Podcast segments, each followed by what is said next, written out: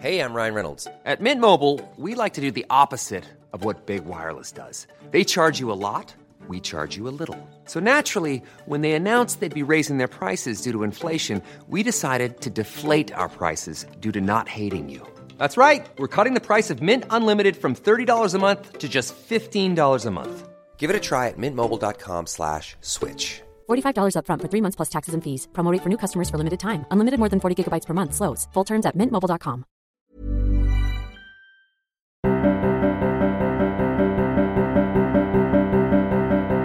Welcome to Wellfire, the weekly running podcast that will be by your side as you train for twenty-six point two. It's hosted by me, Amy Hopkinson. By day, I'm Women's Health Digital Editor, but when not in the office, I'm a marathon runner too.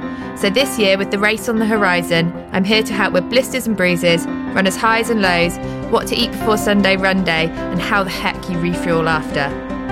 There is so much advice in this week's podcast, so keep listening because I have some great tips and tricks coming up for you.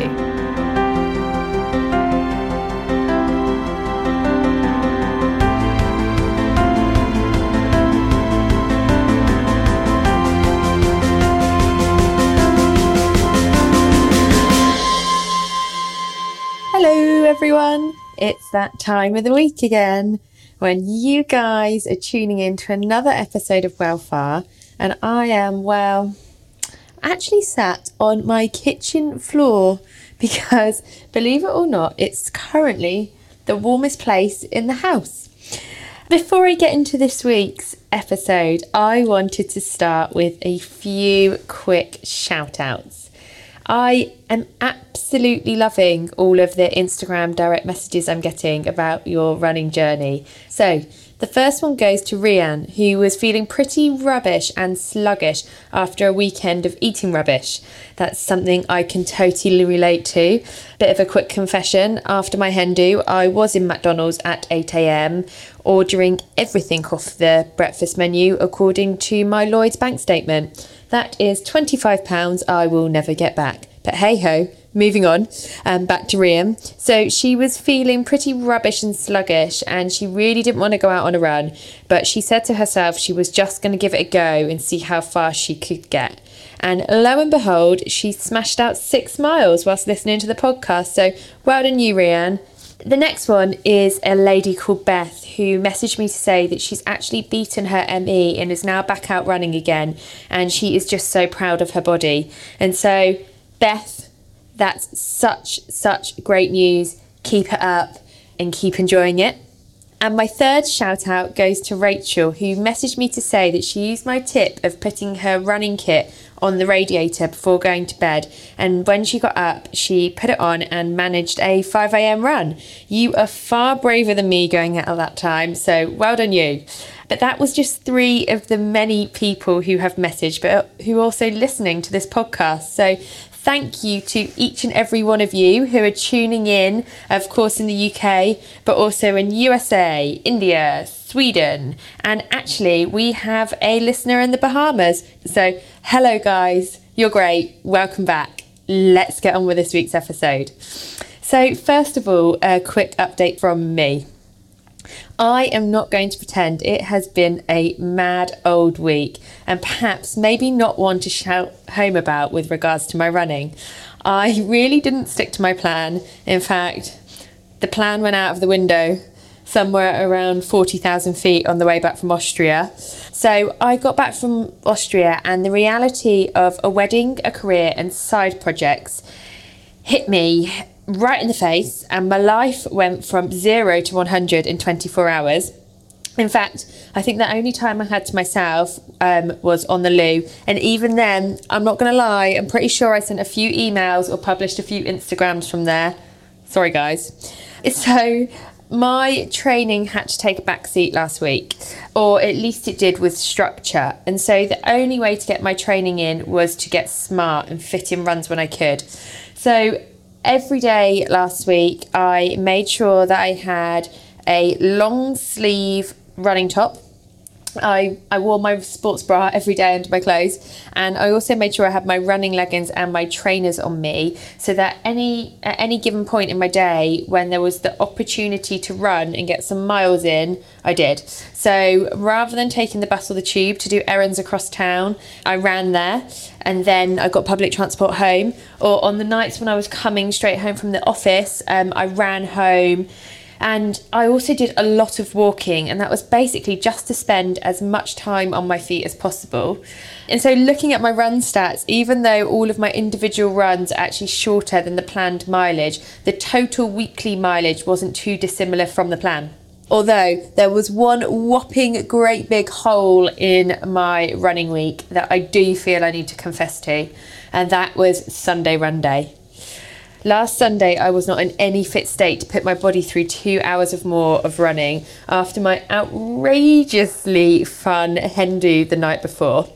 The reason I'm telling you this is because if you have skipped a Sunday Run Day um, because you had a late night the night before, or you just can't fit it in and you are beating yourself up and worrying about it, please don't.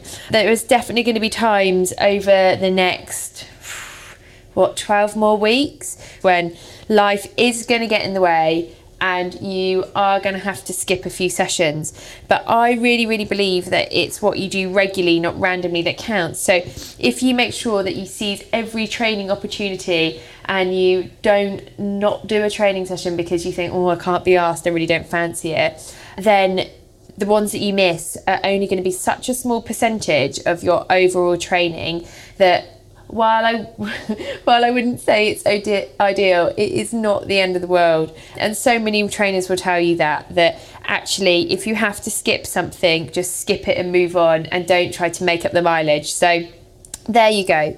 And after my wedding, I will be back on the plan and making sure that I'm doing as much as I can so that when I arrive at race day, my body is in the best physical and mental state. But that's enough from me. So, what have I got coming up for you guys this week? I have got a great chat with a celebrity trainer called Dalton Wong, who is so experienced in training well and recovering better. He's got so many tricks up his sleeve, which he's going to share with you guys to really help you keep pushing on forward. And actually, on the subject of pushing forward and pushing boundaries, this week I head out on a run chat with Challenge Sophie, who in my eyes is a shining example of how fitness challenges can change your body and mind for the better. So that is enough waffling on from me on my kitchen floor. I should probably get up off it now and go make some dinner. Actually, I'm going to make some meal prep for the week. And so over to today's guest. Keep sharing your journey with me, hashtag Wellfire, and I will see you guys all next week. Bye now.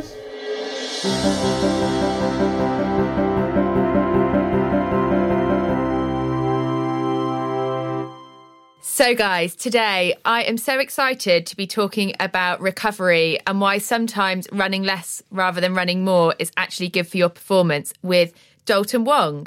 So Dalton Wong is a performance coach, personal trainer and nutritional expert. He's got twenty years experience helping clients all over the world achieve results. From training the likes of Jennifer Lawrence, Gwendolyn Christie and Vanessa Kirby to women like me, he's developed a well-rounded approach to getting results no matter your age, body type or goal. His secret weapon? Minibands and sliders. More to come on this, so welcome Dalton. Thank you for that amazing introduction. I know you are a big fan of recovery because you believe that a lot of people talk about all the other parts of training, um, food and the hard stuff, but yet skip recovery. Is yeah. that true? Yes, it's so true. Recovery, I feel, is the most important thing. I always tell people they get fitter, healthier while they're sleeping. I have two wonderful children, and when they were growing up, all they did was run around, exercise, yeah. eat, of course, and also sleep, recover. And so I think the problem is most people don't like to recover because it's something they feel is not important as, say, running or going to the gym or doing other activities. Yeah. And to you, because I think a lot of people have different takes on recovery. So how do you define recovery? So for me, recovery is something that can be passive, like going for a massage, going for a facial, going for a manicure, pedicure, anything that you just get to relax. Let your cortisol system just totally, totally relax. The second part thing you can do is what we have is active recovery. So it could be going to things like going to a yoga class, going to a stretch class, even doing cryotherapy or infrared sauna. There are a lot of things that will help your body recover so you can perform better and also have a better lifestyle. Should it be done like just on one day each week, or how do you believe so that recovery? For me personally is that for every third or fourth intense session, you need to give yourself some recovery. So if you train three times a week, then on the weekend, you not, you must commit to doing some sort of recovery. For those people who don't have enough time, if you think of your time while you're training, you could reduce that by a certain amount and spend the last twenty minutes, ten minutes, whatever you can to focus on recovery. Do people then not freak out about not getting results? Because people like, I feel there's this mindset where it's that you need to work out for as hard as possible. Yes. For the, the most amount of time that you've got. Yes, it's about working smarter rather than harder. But if I'm not... so I really struggle with... Yep. Um, I even struggle I know you with, do. Yeah, I even struggle with massages. So I'll be lying there on a massage couch and the person will be going, relax. And I'm like... I can't relax. I'm currently replying to emails in my head. I'm thinking about what I'm going to have for dinner, how I'm going to fit everything into my week. So for someone like you who are like that, then you probably would, I would suggest that you could focus on things that are more active recovery. Okay. So you could do your self-assisted stretches. You could do a set of series of yoga poses. You could do, you could do things that what I would say are quick, fast-acting, like going to your cryotherapy, going to a sauna, doing things like that that will take your mind outside of just lying there. There are a lot of people who can't just lie there and get a massage. Yeah. But if you go to, like, you came to my place, right? You had a treatment, but Dave did the stretching with you. He got you active, involved in your own recovery. Then it made it easier for you to do. And you've just mentioned cryo. Yes. So um, for anyone that doesn't know about cryo, so cryo is when you go into a chamber and it goes down to bitterly cold minus degrees, and it's been famed for helping with recovery. Yes. You, is this something that you believe in, or do you think it's a whole load of cold air? Well, you know what? Personally, I do cryo. Right. So I like it because someone like me who doesn't have a lot of time, I can go there, hop in the chamber for three minutes, I can leave, I'm done, that's my whole session over with. For me, it's a great way of finding something that's quick, that's effective, but also I quite like that bone-chilling coldness since I am from Canada. So for me, it's fine. We're fortunate enough because we get to try these things. It's really nice, but I totally understand for a lot of people, it's just not financially or feasibly possible to go. But you can replicate it by, you know, I think this weekend it's going to get cold. You can run outside in your pants. You can put a bunch of ice cubes in a bath and you can get some cold therapy. Just to talk about like the science behind it. So why does cold therapy help with recovery? They just think that it really helps reduce inflammation. Right. People are looking for the next big thing that's going mm. to help them get a competitive advantage. When you think about athletic performances and people who are competing at a high level, they're looking for incremental gains. Yeah. You know, so they're looking for what's going to help them perform on the day. But I think for us, the way we look at it, it's more about a physical and health benefits. Right. So I think for us, anything that helps reduce inflammation, because when we exercise, it increases inflammation. We can do, we can eat foods to help reduce it. We can take supplements and we can recover. All those things will help reduce inflammation. So I think for most people, it's about finding something that's going to help them recover more effectively. And that's something that they can do.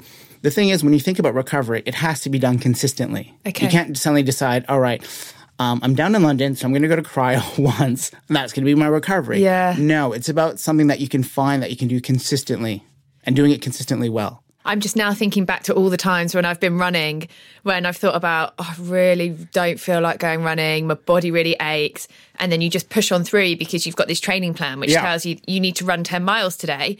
And so you go out, or I would go out and I'd run the ten miles, but I wouldn't be hitting my times. No, and that most of the time when you get a plan, it's personalized to you. Mm. But maybe for a lot of people listening, it's not personalized to them, right? Yeah. They got it out of a great magazine or they've downloaded it, and it's a very generic program. No one has taken into account how well they're eating, how stressed they are, any prior injuries, how their cur- what their current fitness levels are. What I'm trying to say here for everyone is, you know that voice when you're running, if it says stop, sometimes, of course, you have to push through it. Sometimes that's just total laziness saying, I really want to go home and eat mince pies right now and I don't want to do anything. That's the voice you have to push through. But the voice that says, well, my knee's a little bit sore, it's twinging, it's twinging, do I keep running? I think that's the thing that you need to really listen. or you wake up and you're really sore. And it's one of those things that you get out of bed and it just doesn't feel okay. I'm going to tell everyone listening right now, your body's not going to notice if you take a day off. It'll thank you for it, but if you run, if you shift your training plan to a day later, it's not a big deal. If you miss one run out of your whole twelve-week program, it's not going to make a big deal. It's about making sure that every time you go out there that you're performing to the best of your ability. When you don't, for me, I feel if you're investing a lot of time in an exercise, you must perform the best you can each time or else it's not worth it. Okay. If you're going to go for a ten-mile run and it's going to be terrible, you mu- you are much better off staying at home, having a lovely cup of coffee, reading the paper, and just relaxing. There's no point wasting energy for not performing to the best of your ability. So I've been told before, like, recovery is when you get fitter. Yes. And that's when you make gains. Yes. After we've gone to the gym or gone for a run, our body recovers while we're sleeping. Right. That's when we're, our hormones and our brain is all repairing ourselves. So if we're not sleeping well, if we're not eating well, and if we're not giving our bodies enough time to regenerate, then we're not going to get fitter. We're not going to get faster. We're not going to get stronger. Yeah, that's, that's a really good point because I feel at the moment we're all being everyday athletes yeah. and trying to train like athletes, but actually we're doing the physical fitness side, but because we've all got full-time jobs or, like you've said, family and all these other commitments, we actually don't have the time to no. do all the recovery stuff, which they do. Well, so when your clients say to you, I don't have the time to do it, what's so your I'm response? Lucky enough, they're coming to see me, so we will factor it in in their workout. I have two approaches. So there's a lot of people who come and see me consistently throughout the year, and we will say, so every fourth or fifth session, you're going to have recovery. So you'll come and you'll get your treatment. Or I have another type of client who are more determined by how the school holidays run. So for instance, for all the mothers out there and fathers who have children, you can think of your training schedule as in-term. So when your kids are in-term, what I mean by that is they're at school, you train well, you eat well, you do all the things that you're supposed to do. But when your kids are off term, like a half term, that's the time you can rest and recover. That's the time you can spend with your family, enjoy going out, doing mm-hmm. much more family-orientated things. And that's when your body can recover. I've been doing this for twenty years. Taking a week off or two weeks off is not going to have a disastrous effect on your exercise program. So there's two ways. You can think of it as weekly I'm going to do something, or you can think of it as more of a cycle. Okay. And so it's finding something that works for you. So with that, I do a lot of foam rolling at the beginning of my workouts mm-hmm. because I was once told that it helps calm my body down because mm-hmm. I'm normally quite stressed before starting my workout. How much do you believe in foam rolling? So I think there's a time and a place for foam rolling. Right. So lots of people like it because it helps release the fascia. So it's a nice way to get your body primed for exercise. A lot of people like to do it after. So doing it after helps release some knots. I personally like to do it a little bit before, and then we go into a dynamic warm-up, and then we resume our program. But what I do get my clients to do is I get them to do it when they're not exercising. Right. So for instance, they'll come home late at night, they finish the work, they'll have their dinner, and they're sitting watching T V. I'd get them to foam roll then. It just helps release the tissue of the fascia, and then they can work on various trigger points in their hips, in their bum, in their I T band. And it's something that they can do while they're actively recovering. So it's basically while they're watching T V. So I think, on Netflix. Yes. I just think people just have to find a time. You know, there's a lot of trainers who are adamant about when you should and when you shouldn't. I'm at the point, as long as you do, I'm happy. How much do you th- believe that nutrition is part of re- the cr- recovery journey? Because there seems to be this obsession on what you eat before a run and what you eat afterwards. Mm-hmm. I think nutrition is equally as important as all of them. Okay. It's equally important as the running, as the working out, as the recovery, as the lifestyle. So if you think of us as a car, if you don't put good fuel or any fuel in your car, how do you expect it to run? And I also want to put out there is that a diet or a nutrition plan is individual to that person. Mm. So for instance, I'm Chinese, so if someone like me, I can eat rice and I can eat white rice and I, it'll have negligible effect on my body composition, on what I look like. But for someone else, having pasta or bread might not work for them. So I think it's finding a right combination that works for that individual. Now, I think also you have to be very mindful that because you're exercising doesn't validate you or allow you to eat more than you need to eat because you're going for a run. So I always put this analogy that when I eat something, is it helping my exercise plan or is it hindering? Now, ninety-nine percent of people will know when it's hindering. And if you choose to do it, then that's fine. But for me, if if you're trying to accomplish something like running a marathon, working on your body composition, feeling better, then your diet has to really reflect it. I just don't believe that you should ban certain foods or certain things from mm. your diet. But it's whatever works for you. And for me, it's about making sure that you have enough energy to fulfill the exercise that you're doing. So I think nutrition is a really, really important part. Because mm. most people, when you're doing a lot of running, your digestive system plays a really important part in making sure that the food you're eating can help be then converted into fuel for your workout. And so I think for most people, they just have to find a plan or a nutrition plan that works for them during this time period. Now, this nutrition plan that you're working, that you're doing right now for your exercise, doesn't mean it has to be the same one when you're coming off your plan. That's all great, because I think actually a lot of the time we focus on the fact that we've just got to run this twenty-six point two once, but actually for sixteen weeks before that, say, you're probably running thirty-five miles yeah. a week. So then that's actually... before getting to the twenty-six point two, you're running hundreds and hundreds of miles. And that's what I think maybe we don't think about. I, and I also think, like the, like you just said, the day you run the marathon is probably one of your shortest runs because yeah. you're only running that marathon that week. You've probably done a couple of runs, but that's probably the low. You know, by the end of your sixteen weeks, it's probably the lowest miles you would have run that whole week. So I think it's it's about making sure that your body is primed for that day. And how do you prime it for that day? It's making sure that every single week leading up to it, you've taken really good care of yourself by your exercise, by your eating, by your lifestyle factors, and by your recovery. So I've noticed that you use mini bands a lot yeah. with your celebrity clients. Not everyone has access to the gym. Okay? And not everyone has the time to go to the gym. Yeah. So the mini bands are just a real portable way of doing some lower level resistance training at home.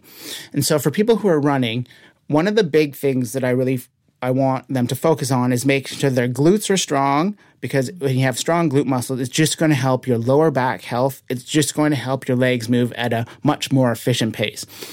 And by doing some type of resistance-based training at home will allow your legs to be stronger, fitter, and help you with the endurance it takes to complete the marathon.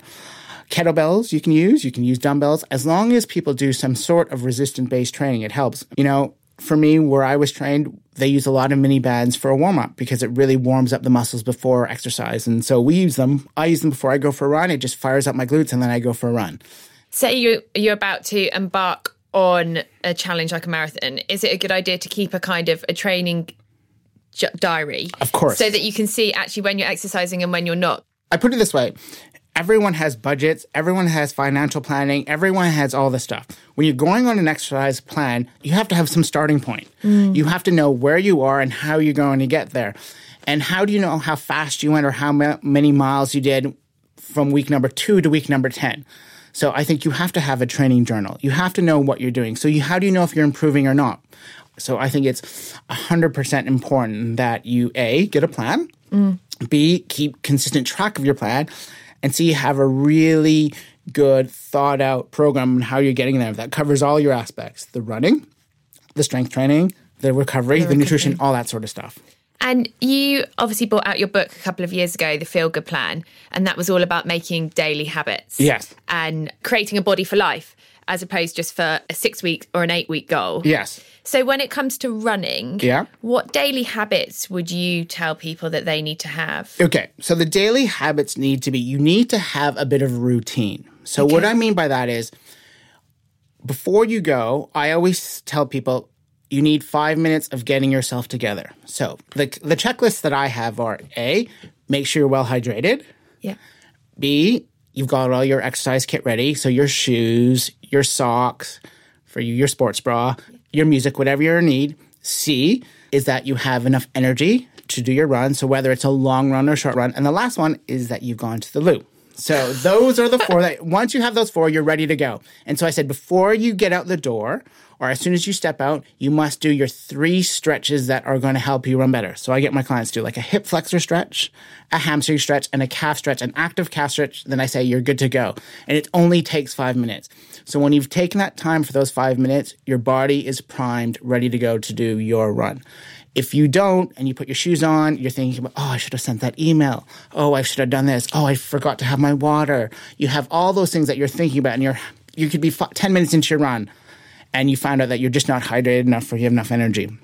And so it's about having those daily habits that are going to help. What stretches do you think people skip but we should all be doing? I think most people do a quad stretch, obviously, and like a hamstring stretch, but most people don't do a really good hip stretch. And if you're thinking your hip flexors are the one that's running your legs around, yeah. that's a really important to do. I like to do it before, and I like to do it when we come back. So I feel that runners a lot talk about tight, like having tight hip flexors mm-hmm. and tight hamstrings. Mm-hmm. Is that really frustrating as a coach for when people come to you and say that? Because you're like, we'll just get into a regular stretch routine. Yeah. And so what I try to tell those people is you just have to think, if you just took a little bit of that energy that you would have in that commitment to running by just even, you know, like what you used to do probably at night, just came home and did a couple of key stretches. Mm. It's just really going to help make that difference. Yeah, 'cause it's really hard to undo damage, isn't it? But yes. it's, well, it's easier to prevent it than it is to and, but undo it. Prevention is not so sexy. Yeah. And the thing is, when you're running, it's so cyclical and you do it for so long, you just don't wake up with your bad knee or bad back. It twinges. It's fine. You keep running. You keep doing the activity. And then it sort of goes. And then all you're doing is playing catch-up. You're just trying to treat a, an injury, and then you're running. And so my view is if you know that these are common things that happen, there's a lot of things you can do to help prevent those things. Yeah, because it, t- it does take such a big toll on your body. And I, I don't think I really thought about that until I hit my thirties. Yeah. And I was like, actually, my fitness life is not separate to my normal life. Yeah. So actually, ha- I'm punishing my body or in the gym or going on a super, super hard run. And so actually, I need to tip the scales back in its favor with like nice things as well, which obviously is recovery. Yeah. You know, we've always talked about, it's all about balance. Mm. It's about, you know, there'll be times when you're training hard and there'll be times that you're not. But it should be a very balanced approach to your lifestyle and to exercise. And what I would say to most people, and what I try to tell my daughter, who's thirteen, mm. is that exercise, eating, and a lifestyle all needs to be very balanced. What I mean by that, it's okay to have an ice cream. It's okay to have pizza. It's okay to go out for an occasional drink. It's okay to do those things. But it's something that has to be factored in in a healthy lifestyle.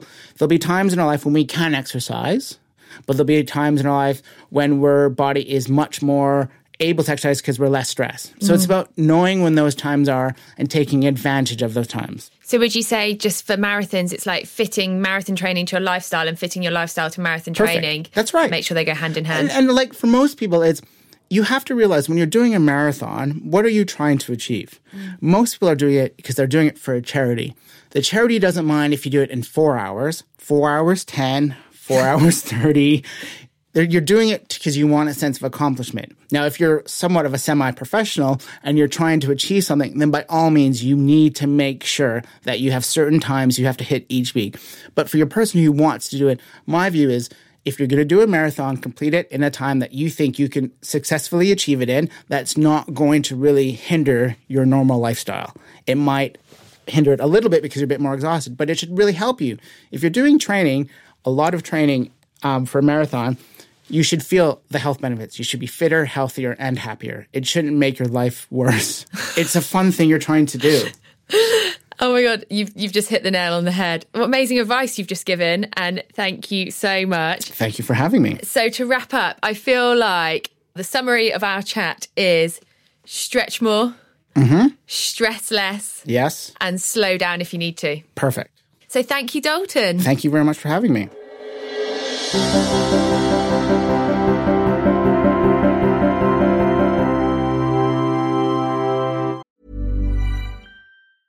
Ready to pop the question? The jewelers at Blue Nile dot com have got sparkle down to a science with beautiful lab-grown diamonds worthy of your most brilliant moments. Their lab-grown diamonds are independently graded and guaranteed identical to natural diamonds, and they're ready to ship to your door. Go to Blue Nile dot com and use promo code LISTEN to get fifty dollars off your purchase of five hundred dollars or more. That's code LISTEN at Blue Nile dot com for fifty dollars off. Blue Nile dot com, code LISTEN. Ever catch yourself eating the same flavorless dinner three days in a row? Dreaming of something better? Well, HelloFresh is your guilt-free dream come true, baby. It's me, Keke Palmer. Let's wake up those taste buds with hot, juicy pecan-crusted chicken or garlic butter shrimp scampi. Mm. Hello Fresh. Stop dreaming of all the delicious possibilities and dig in at hello fresh dot com. Let's get this dinner party started.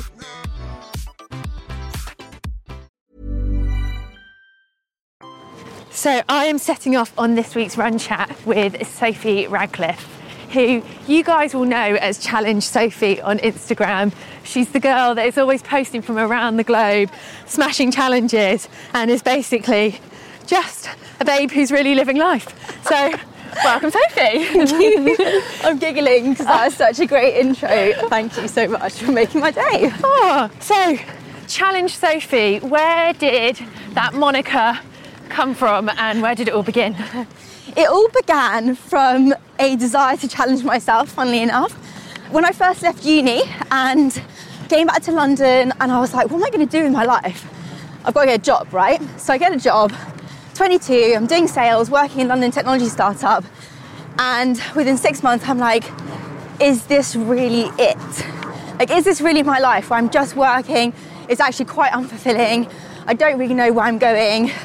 I don't really have anything particularly that I'm working towards or anything like that. I'm going to the pub a lot. I was like, I need something, I need something else. So I decided that I should challenge myself.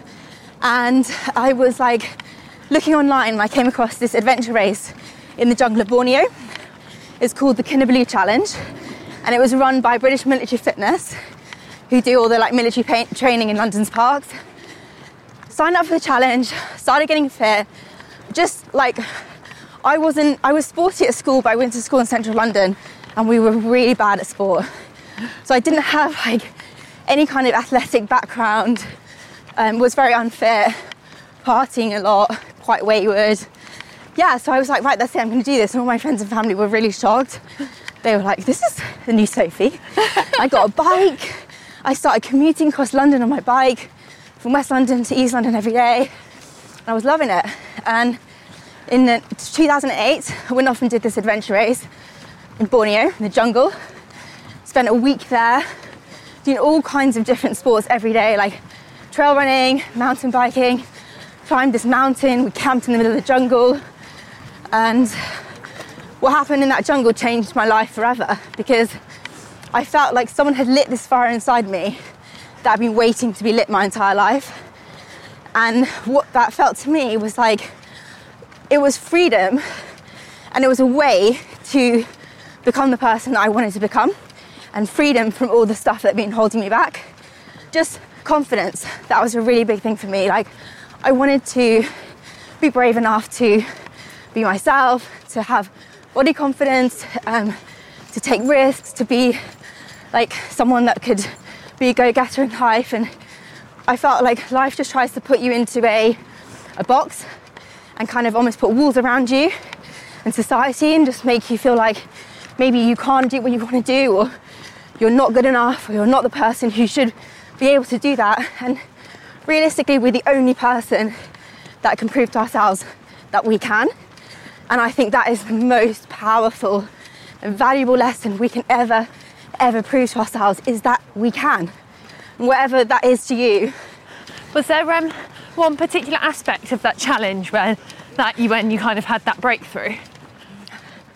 It was once we finished, actually, and I mean the whole thing was just unbelievable, and it's an amazing adventure and experienced so much, met so many great people. But it was the feeling of when I came back to London, of having set myself a goal, having been committed, trained for it, even like raising lots of money for charity, but just like breaking through one barrier after the next. Like these barriers that we have, these limits that we have, these fears, these doubts, these anxieties, they're all fluid.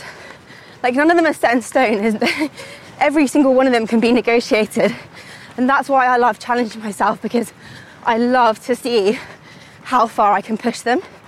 And so what happened was, over the next couple of years, I was in working my job and I started building a team, and I was like doing one challenge after the next, and I would just see something and think, I'm gonna go do that. So after the Borneo thing, I did my first triathlon, and I was like, oh, I quite like this cycling thing. So I'm gonna cycle London to Paris in twenty-four hours, having only cycled forty miles once in my life. That was the furthest I'd ever cycled. Then I just I saw a picture of sunrise on the summit of Mont Blanc, and I was like, always wanted to climb mountains. I'm gonna learn to climb mountains and climb that mountain. And little by little, these challenges, like each time you do one, it just okay. gives you more confidence and instills this kind of power inside of you and to dare you... yourself to believe and dream more. And how did your mates react? Did you drag them along on the same challenges, or was it suddenly like they're going out partying, yeah. getting in at whatever time, and you're getting up to train? They thought it was really cool. They thought it was really impressive, and they loved it, and they saw how much it lit me up and how much I loved it. But they definitely didn't want to join me. Now they do. Do they? No, yeah. Oh my God, now they're desperate to. Everyone wants to get involved. Because you've gone on from there to run one hundred kilometre ultras. Yes. You've cycled the peaks. So I've done the three peaks a couple of times, once with cycling between them. And then I did this challenge, which I do love, called the Alpine Coast to Coast, which was climbing the highest mountains in the eight Alpine countries and cycling between them. And how long did that take? thirty days, thirty-two days. Oh my God. No one else in the world has done that, so I'm like waiting for someone to give it a go. So you're basically a world record holder. Well, it's unofficial. Not, it's, it's, it's a world first. A world first, okay. Yeah. Amazing. But yes. Um, and then, I don't know, I just feel like once you start, you know, and it might not sound like I kind of started with baby steps, but I can remember so vividly when running three miles was the hardest thing in the world for me. I was always the one that was super sweaty, at the back of the pack, but I, I never really worried so much about whether I was a cyclist or had done enough cycling, whether I was a runner and done enough running. You know, I just went and did stuff because I wanted to create these challenges myself. I wanted to do the things that were like the biggest challenges I could think of, because I, I knew how much I was going to grow and change and how much of a positive impact that would have on my mindset and ultimately my life. Do you think that it was the fact of having the challenge and the distance that kept you training? So if you found three miles really tough and you were only running to run three miles, perhaps you might not have gone out again. But because you had these big challenges, you're like, I have to get there, I have to get fitter. Definitely, definitely, definitely. I'm an endurance person, so, you know, often the first part of the run can be quite hard. Your mind and your body sort of like batting against each other, and then once you do something that's longer, you just kind of settle into it. You accept it and you're like, okay, this is what I'm doing. And I talk about like being in the pain cave. Yeah. Um, Please do explain to us what the pain cave is. The pain cave is basically the cave of pain that you submit yourself to when you do anything really physically and mentally demanding. You know, I, I definitely feel like I reached that in a gym class. But what happens in that cave is we have two options. Either it gets hard and you stop, or it gets hard and you keep going. And I always want to be the person that keeps going. You've got to accept it, and you've got right. to be like, it hurts, but this this pain is teaching me something. It's making me more resilient. It's making me stronger mentally, physically. And that doesn't just make you stronger as a runner, it makes you stronger as a person. And that is the part that's always got me hooked on these challenges. And do you think you treat your body differently? Because your body is now essentially your job, because you've turned Challenge Sophie into your platform, yes. into your career. Yes, I do, definitely. I mean, I look after myself. I've, I've subjected my body to a ridiculous amount, like insane. But it's my mind that has been the, the kind of like, I don't know, I, I think it's so interesting. Whenever you're training or even you're doing a challenge, it's this constant movement and conversation between your mind and your body. That's the, the bit I love. Like, that's why I like to be in the pain care, because I'm like, if I can get myself to manage my mind, to make my body do extraordinary things, and then come out the other side and maybe talk about it, or write an Instagram post, or write a blog about it in a way that makes someone else want to try that and achieve the same thing for themselves, then that's great. And what about the days though when you really just can't be asked, because you must have them? Totally, yeah. yes, yes. Of course. Like, thank goodness. Of course. I've gotten so much better at just letting myself be. Okay. Um, yeah. I mean, especially this year, I feel like I've really turned a corner, because, you know, things are just in a different place, and I'm able to relax a bit more. Like, I don't actually run like ultra marathons anymore. I haven't done an Ironman for a couple of years, because it's not what I want to do right now. I'm more interested in my own general fitness. And then I started this youth empowerment initiative called Trailblazers. So I'm kind of like using all of this stuff to work with teenage girls that are struggling with mental health and build their own confidence and help them get active outdoors and stuff like that. And what do you do with them? I run workshops with them. Okay. Basically, we work on confidence, and we also go on adventure camps, and we do challenges. Nice. Yes, and then reflect on it. And I feel like everything that I've learned from the pain cave and all these other things, experiences, I'm now being able to plug into Trailblazers, which I love. That being said, I do feel like I've got another Ironman in me pretty do soon. Do you? Yeah, I do, I do. How long does it take to do an Ironman? Um, it really depends. I mean, I think the pros do it in under nine hours. Mine were thirteen hours and fourteen hours. It's like an extreme triathlon, isn't it? It is. Swim, cycle, and then you run a marathon. And you know what's weird? Okay, so there's pretty much one thought that dominates your head. It's, I can't believe I have to run a marathon after this. Oh. Because you are exhausted from the swim. The swim is like two point four miles, I think. Then the bike is one hundred twelve miles, which is like London to Brighton and back. And then you have to run a marathon. It's, it's extraordinary what your body can do. And how did you get through that? My mind. You just got to keep on going. And you've got to have that motivation. And your motivation has to be absolutely watertight. Like, when you're committing to something like that, you can't ever, ever let yourself think that you're ever going to stop. Like, that's a decision you have to make when you sign up for the race, when you go there.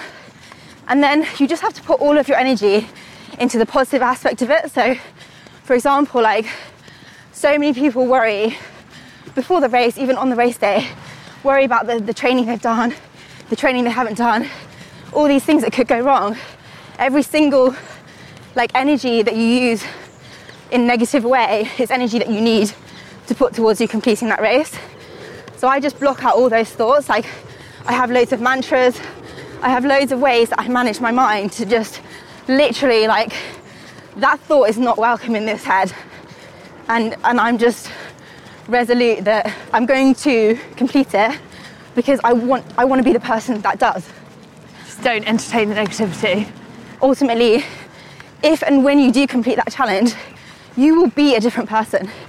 You will wake up the next day, you will absolutely be a different person, and no one will ever be able to take that away from you. And, and that's why I love it. So I'm finding it very inspiring listening to this. Um, but what about all the people that say, I'd love to do a challenge, but I just don't have the money? Okay, so I remember when my actual first ultra marathon I did, I just ran London to Brighton one day with two friends. You're looking at me like I'm crazy. Like, that doesn't cost any money. Did, did that come across in my face? It must yeah. have. Like, we got some maps from a friend of ours. So we literally packed a bag full of jelly babies and flapjacks and water. We took a map, we ran off and we ran. We arrived in Brighton seventeen and a half hours later, one hundred kilometres, sixty-two miles, two and a half marathons, you know, through the Bluebird fields, over the South Downs. It was, it was amazing. Wow. It was insane. But, you know, that doesn't cost money. So a lot of the stuff, like, that I do, I, I just try to do stuff that is accessible, and that used to drive me in the first place as well. But I do understand sometimes people want the motivation of a race. And how about, obviously you're always on the go and you're always training. Um, how much running do you do in your week at the moment? Well, right now I'm training for a ten K in May. So I'm trying to up my running. I'm trying to do at least two ten Ks a, a week. Right. Um, because I got really, really, really into the gym in the last year. I trained at UNIT and I just loved it.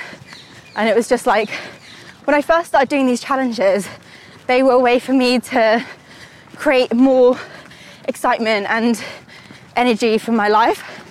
But as it's become my career, my life is so much more demanding. I don't have as much surplus energy and time to like go on long runs.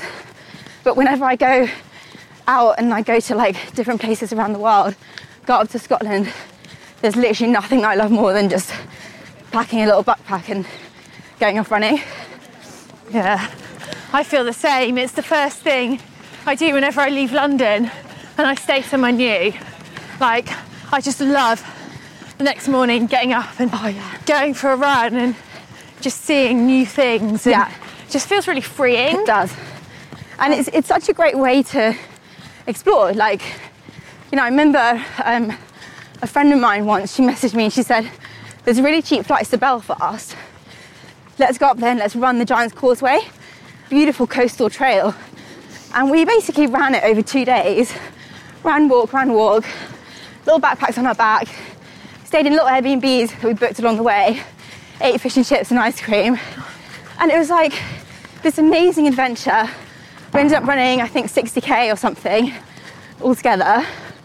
That's what I love about it is, you know, it's opening up your mind to actually go and find a trail that you think looks amazing. Running is an amazing way to explore the world and just open up your mind and have that free time to yourself to like process your thoughts and, you know, make yourself feel good.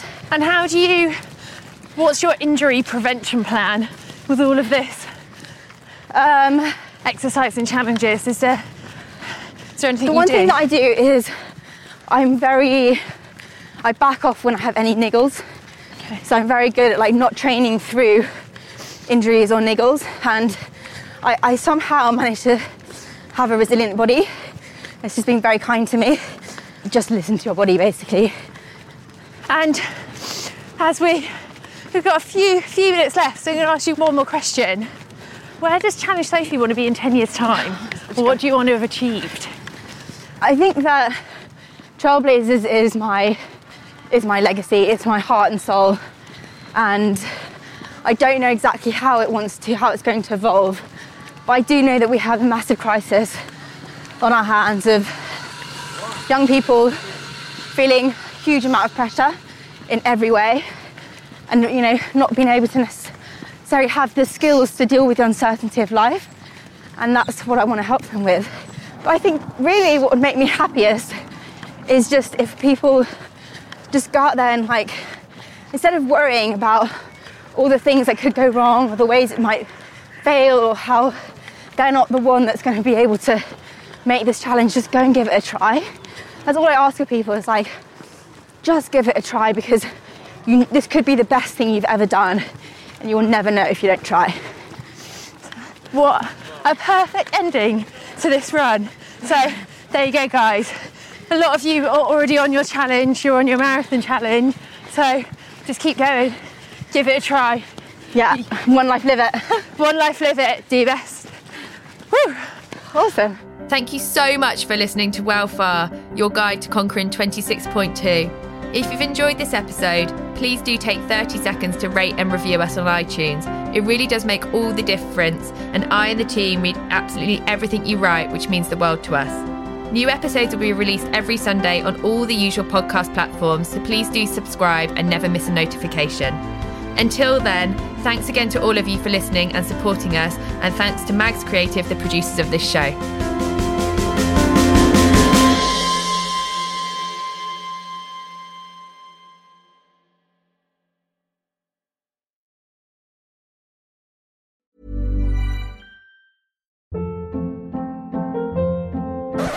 Up. What was that? Boring. No flavor. That was as bad as those leftovers you ate all week. Keke Palmer here. And it's time to say hello to something fresh and guilt-free. HelloFresh. Jazz up dinner with pecan-crusted chicken or garlic butter shrimp scampi. Now that's music to my mouth. HelloFresh. Let's get this dinner party started. Discover all the delicious possibilities at hello fresh dot com.